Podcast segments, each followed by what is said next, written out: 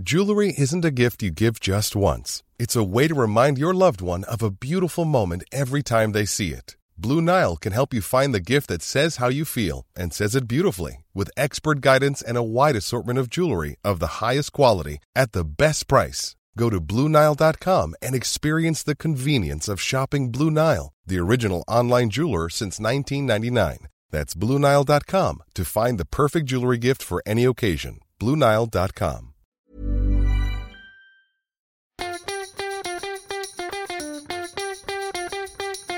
From Barangaroo Studios, the AusBiz COB is the key stuff you need to know about the day in business and finance. Well, hello, hello. It's the 30th of November 2022, and this is the COB, the stuff you need to know about the day in markets and business. I'm Nadine Blayney here with David Scott. Scotty, you just wrote the market wrap. What do you make of the day? Not too shabby by the end of the session. No, highest close since May 30th, up uh, over 6% in November. It's all hunky dory, and it's all pretty much the same things we've been talking about for much of the month low volumes and hopes that inflation may be peaking. Yeah, so why don't we get there then? Just uh, for those of you tuning in, the local market finished higher by four tenths of a percent to 7,000. 284. Week to date now, we're in positive territory, up by three tenths of a percent. But yet, to Scotty's point, up by 6%. But I, I did digress there for a sec because we want to get across this monthly inflation report that came through today. Of course, there are headlines now being written. Have we seen the peak of inflation here in Australia just because the pace did slow in October? Scotty, what do you think? Hmm, it's a tough one. Look, uh, at some point in the next couple of months, we're always going to go and top out. There's always going to be that point where base effects and the like kicked in. But uh, look, today's one was a big material undershoot, both in the trim mean and the headline figures. A lot of it, though, was to do with the reweighting of the inflation basket, because of course we've had our spending patterns altered so dramatically over the past couple of years. That's now been incorporated a lot with how it's been constructed the CPI basket. So a lot more weight going into goods rather than services and, and experiences spending.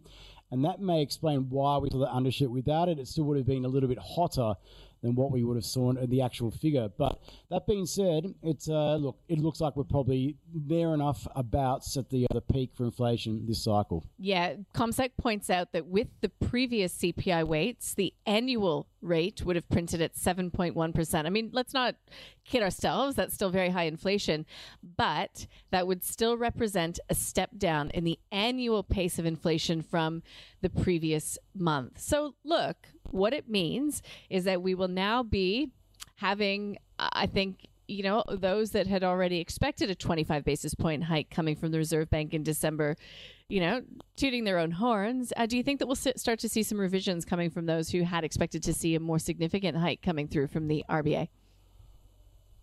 Yeah, look, it's 25 or nothing next uh, next month when it comes to the RBA. That's a, almost a dead certainty now. Look, they probably will go 25, and they've got the time on their side. There's no meeting, of course, uh, over the summer months in January. Uh, which gives them plenty of time and plenty of data to go and look at as well, including the uh, more updated and more comprehensive quarterly CPI report, which is a lot more movements and prices than the monthly series at this point in time. Uh, but look, uh, they're getting very close, I think, to that point where we might go and see the peak for this cycle. You know, the markets have got a lot more priced in. Uh, there's a lot of momentum still in the labour market. We know that. But uh, look, we know that about the uh, that mortgage reset uh, risk that comes through in the second quarter, third quarter next year. That is a material hit to household incomes, and that will surely sap demand and probably work to go and lower inflationary pressures. Yep. Now, um, you know, the market was pretty positive in the wake of that inflation read because it was a bit touch and go this morning. Obviously, a lot of concern about China immediately, although I, I do note if I just take a look at Chinese markets, uh, you know, mostly positive, at least now. They're still trading as a caveat while we're recording this podcast. Um, but but Jerome Powell speaks tonight, and there, yeah, big weight of expectation as to what he will say. Had a good chat uh, with a couple of guests earlier today, and you know, uh, we've had the other Fed speakers, Bullard Williams, come to mind just in the past couple of days, pump priming the markets for a hawkish Fed Powell. They don't want markets to get you know, too excited. They do want to reinforce that there will be further rate hikes coming. And increasingly, the conversation that I'm having is turning to no rate cuts in 2023, that we might have to wait till 2024. So, expectations for Powell tonight, Scotty. He's going to have to be pretty hawkish very hawkish actually, uh, because the markets just don't want to pay attention to the message, and that's pretty clear from what we're seeing in uh, the market movements over the past uh, month or so. There's been a big loosening in financial conditions, and unlike in Australia, where so many borrowers are, are at a whim to what happens at the front end of the uh, of the curve, uh, when it comes to those near-term borrowing costs and the movements that come through in the cash rate, it's it's a different mechanism in the United States, which means that the Fed has to basically go and use the longer end of the curve to go and try and tighten things up, to go and get the US dollar stronger, to go and widen credit spreads, no lower stock prices, and also go and boost uh, longer dated yields that goes and flows through to the mortgage market, which is a real complex job. And it requires that you've got to go and, as your message pointed out, go and point out that we're not going to go and expect to go and see rate cuts coming through anytime next year, and that the end point for the tightening cycle will might, might be higher than what was originally first thought. Now, will that be enough though to go and rock the boat? Because the markets, I would have thought, would have got that priced in by now.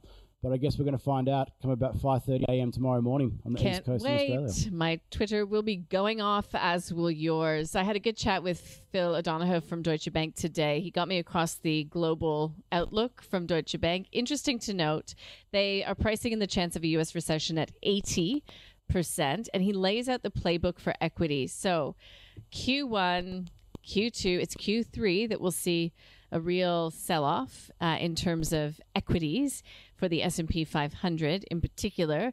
But interesting to note that by the end of the fourth quarter, they see equities back where they were at the first quarter. So a pullback, but uh, look, if you're a forward-looking investor, uh, that's something to keep in mind. And you can listen to that interview. It's up online. Um, I also spoke with uh, David Sokulsky from Carrara Capital. A really good conversation there. He reckons that the real opportunities won't come until you know the first half of 2023, and that's for equities. Uh, in terms of you know the selling that's still going to happen and and credit as well so i really encourage you to take a listen to both of those interviews which are up online um, Scotty, look, uh, China, I kind of glossed over that, but we did see a slight pullback in Dalian iron ore futures because we did see factory activity contract in China. Don't forget, we did have a bit of China um, China data today. So really being weighed down by COVID nineteen curbs. No big surprise. Softening of global demand, and so you know China China's a a pain, a pain, um, uh, you know, pain spot, if you can call it that, for for global economic growth. But still, it was the miners that really carried the day today, wasn't it, on equities? Yeah, no, no concern about uh, the, the rumors yesterday weren't entirely true. Uh, there's clear movement towards trying to go and open up. But uh, those movements all stuck and, and then added to today, as you mentioned, the mining sector. And there was no rally or follow through buying in Dalian iron ore futures. In fact, they're lower than where they were a couple of days ago right now. But you wouldn't know it by the performance of the mining sector and the strength of the Aussie dollar as well. You've got to factor in that as well. There's just so much positivity out there at the moment which begs the question the date that we're looking at right now is November 30. How much of what we're seeing now is reflective of the movements that we saw over the course of the broader month? Because I noticed that energy sector was initially lower today mm-hmm. and it came home like it had a rocket up it uh, to go up 1.8% or so for the end of the other session. And uh, it was one of the other standouts as well that we saw during the month. So I wonder how much, you know, a bit of uh, window dressing and making things look a bit uh, cute and tidy were responsible for today's moves. Okay. So, um, look, we had a number of stock specific stories today helping to drive things. Temple and Webster, for example, uh, was talking about its earnings guidance, reiterating that. It says that it's uh, still looking to return to double digit growth in FY23, even though revenue is down 3% uh, on the year from um, October to November. But, you know, uh, shares were up by 12.6% today. Whitehaven Coal just can't put a foot wrong. It was up yet again today. Saw some price target revisions upwards from Bell Potter. To the downside by Morgans, but still that share price was up by more than 8%. On the flip side of things, we had uh, Bravura Solutions. It was down uh, by close to 6%. And Collins Food, again, in the wake of yesterday's update, shedding even more. Uh, in it, terms of its share price, and it had a couple of price target cuts coming through as well. But um, we had uh, Retail Food Group out today, and the market really did react positively to the update coming from Retail Food Group. So it's interesting to compare and contrast. Uh, you know what was coming from from these two sort of uh, companies that are leveraged to consumer spending, that are leveraged to uh, you know to to services and food, essentially. Yeah, and it's got to be said, coming from very different market positions as well, uh, given the share price performance over recent years. Uh, one's a big turnaround story, and one's uh, you know coming off its highs. Maybe its uh, feathers have been plucked. To go, you know, use another pun. Yeah, popcorn chicken. Okay. That doesn't give us a good indication of what was the stock of the day on the call because it was, in fact, a commodity of the day lithium. So, Henry Jennings, uh, I think he's been affectionately called the Lithium King. I don't know if I, anyways, I'll move past that. And Mark Gardner from Macro Capital weighed in on some of these lithium stocks. Listen in. So it, I think the, the long-term outlook's very good. There's always going to be some lumps and bumps. Yeah. Uh, we're going through that at the moment. You shake the trees and the monkeys fall. At the moment, realistically, we um, e- explorers are off the menu for us completely. Uh, we, but next in line producers and producers basically uh, what we're keeping it to. Um, we've we've got a fair bit of a focus. I think the next sort of commodity squeeze will more likely be copper. So yeah, that was a, a, show dedicated to lithium. You know, had a conversation with Blair Hannon from Global X ETFs, just talking about this persistent decarbonization theme that was reinforced at the COP gathering and just the opportunities here in Australia at least are mostly geared toward the miners. That interview's up online if you'd like to have a listen as well. Hey, did you have any great conversation? Oh, of course you had great conversations. Anything sort of stick out to you that's either challenged your thesis when it comes to market Scotty or the macro, or perhaps, you know, something that you sort of gleaned that you really agree with as well? Uh, look, always have fantastic conversations. Uh, I'm not going to go into the, uh, the, nuances as to whether I agree or not with some of the guests. You can probably tell by some of my questions and answers about uh, how I'm thinking. I'm pretty uh, pretty obvious in that sense. Look, uh, Vivek Dhar from the Commonwealth Bank, he was my guest today on the Global View, and I thought I'd do a bit of commodity special there and get a sense as to what is going to really move in the commodity markets, in his opinion, when China does eventually open up, and what form of opening up as well takes place. And that was a really good conversation conversation, and uh, he gave his tip. Uh, no, which is aligned with the other battery material space, but isn't lithium as to what he likes out there at the moment for that China reopening play. So I encourage you to go and take a listen and view that video on the show notes when you get the opportunity. Yeah. Also, um, we had a really good small cap special today. Spoke with Stephen Scott. Um, he talked a lot about whether small or big caps are likely to outperform in 2023. Also, how algos are impacting small cap trade on the ASX in particular. And now, I know that we've had some viewer feedback about that one. So if you haven't had a chance to listen to the small caps, just go to ausbiz.com.au and you can listen there. We also spoke with Aroa Biosurgery, which is Junbei Liu's um, one of her consistent picks or buys on the call. So we spoke with the CEO in the wake of its half yearly result yesterday. Uh, look, other than that, you know, we had uh, a bit of a bit of news coming from, you know, Marley Spoon. We had a bit of news coming from the likes of Carbon Revolution. It uh, is in a $200 million merger with a US based SPAC. We had uh, some information as well coming from ReadyTech, an improved offer on the table. So there is lots of this corporate news out there, and we cover it in depth with a lot of our our you know our investment analysts and our stock specific uh, guests. So I, I do hope you can join us for that. We um, also available by the show notes is a chat that you had actually with John Milroy from Ord. So talking a little bit about the banks in this uh, interest rate environment. So there's lots to sort of catch up uh, with online um, as you see fit. Um, Scotty, what, I mean, obviously we'll be talking about Powell tomorrow morning, and then that will take us sort of to jobs on Friday. There's a lot for us as investors and central bankers to get their heads around for the remainder of the week? Yes, I dare say that uh, we probably will be talking about uh, the ADP report as well.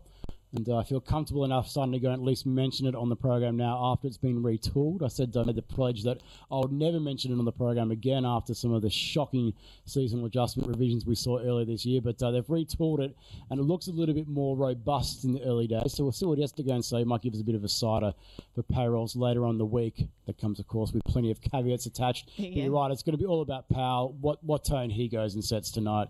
Uh, I, it will have to be very hawkish. That's the one thing that uh, I'm almost certain about. It's just whether the markets are going to listen, and that's uh, the key thing at this point in time. It's going to be end of month. It could get pretty messy out there. Yeah, we've got Fed governors Bowman and Cook speaking. We've got the Fed Reserve's beige book tonight, so that tells us what's happening in the regions. We get the JOLTS job openings. We get wholesale inventory, the Chicago PMI, an estimate, the second estimate actually of Q3 GDP in the states tonight. As if that's not enough, we've got uh, European inflation due, and we know that that's going to be.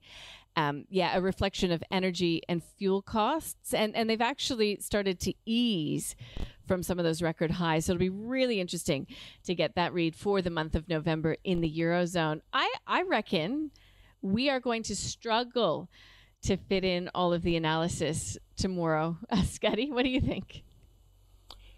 Thoughts and prayers for Scotty doing the big picture tomorrow. Going to be a little bit to go through, including the CoreLogic house price index and everything else that we released here, including private sector capex. We haven't even got to the local calendar. Oh God, we no. Plenty to go and digest. Yeah, so we're looking forward to uh, to tomorrow. I've got uh, a list of some great guests, and of course, it's the first of December. Hard to believe, but we'll be speaking with Tony Crescenzi from PIMCO. It always is so well timed that we speak with him first thing in the wake of uh, Powell speaking. Zach Riaz from Banyan Tree is joining us at nine. Always provides some stock picks. So does Joshua Barker from Macro to make sense of what happened overnight. Tina Teng is joining us from CMC Markets in New Zealand as well tomorrow. And don't forget to watch Wicked Problems.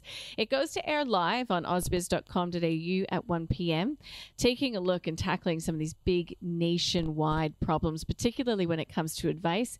And uh, if you do miss it, it will be put up online after the fact. Look, I'll stop it there, Scotty, unless you've got something that we really need to add. No. Good luck, Monsieur Powell. Yeah, and we will be hanging on every word. Scotty, have a good night. You too. Take care. Bye.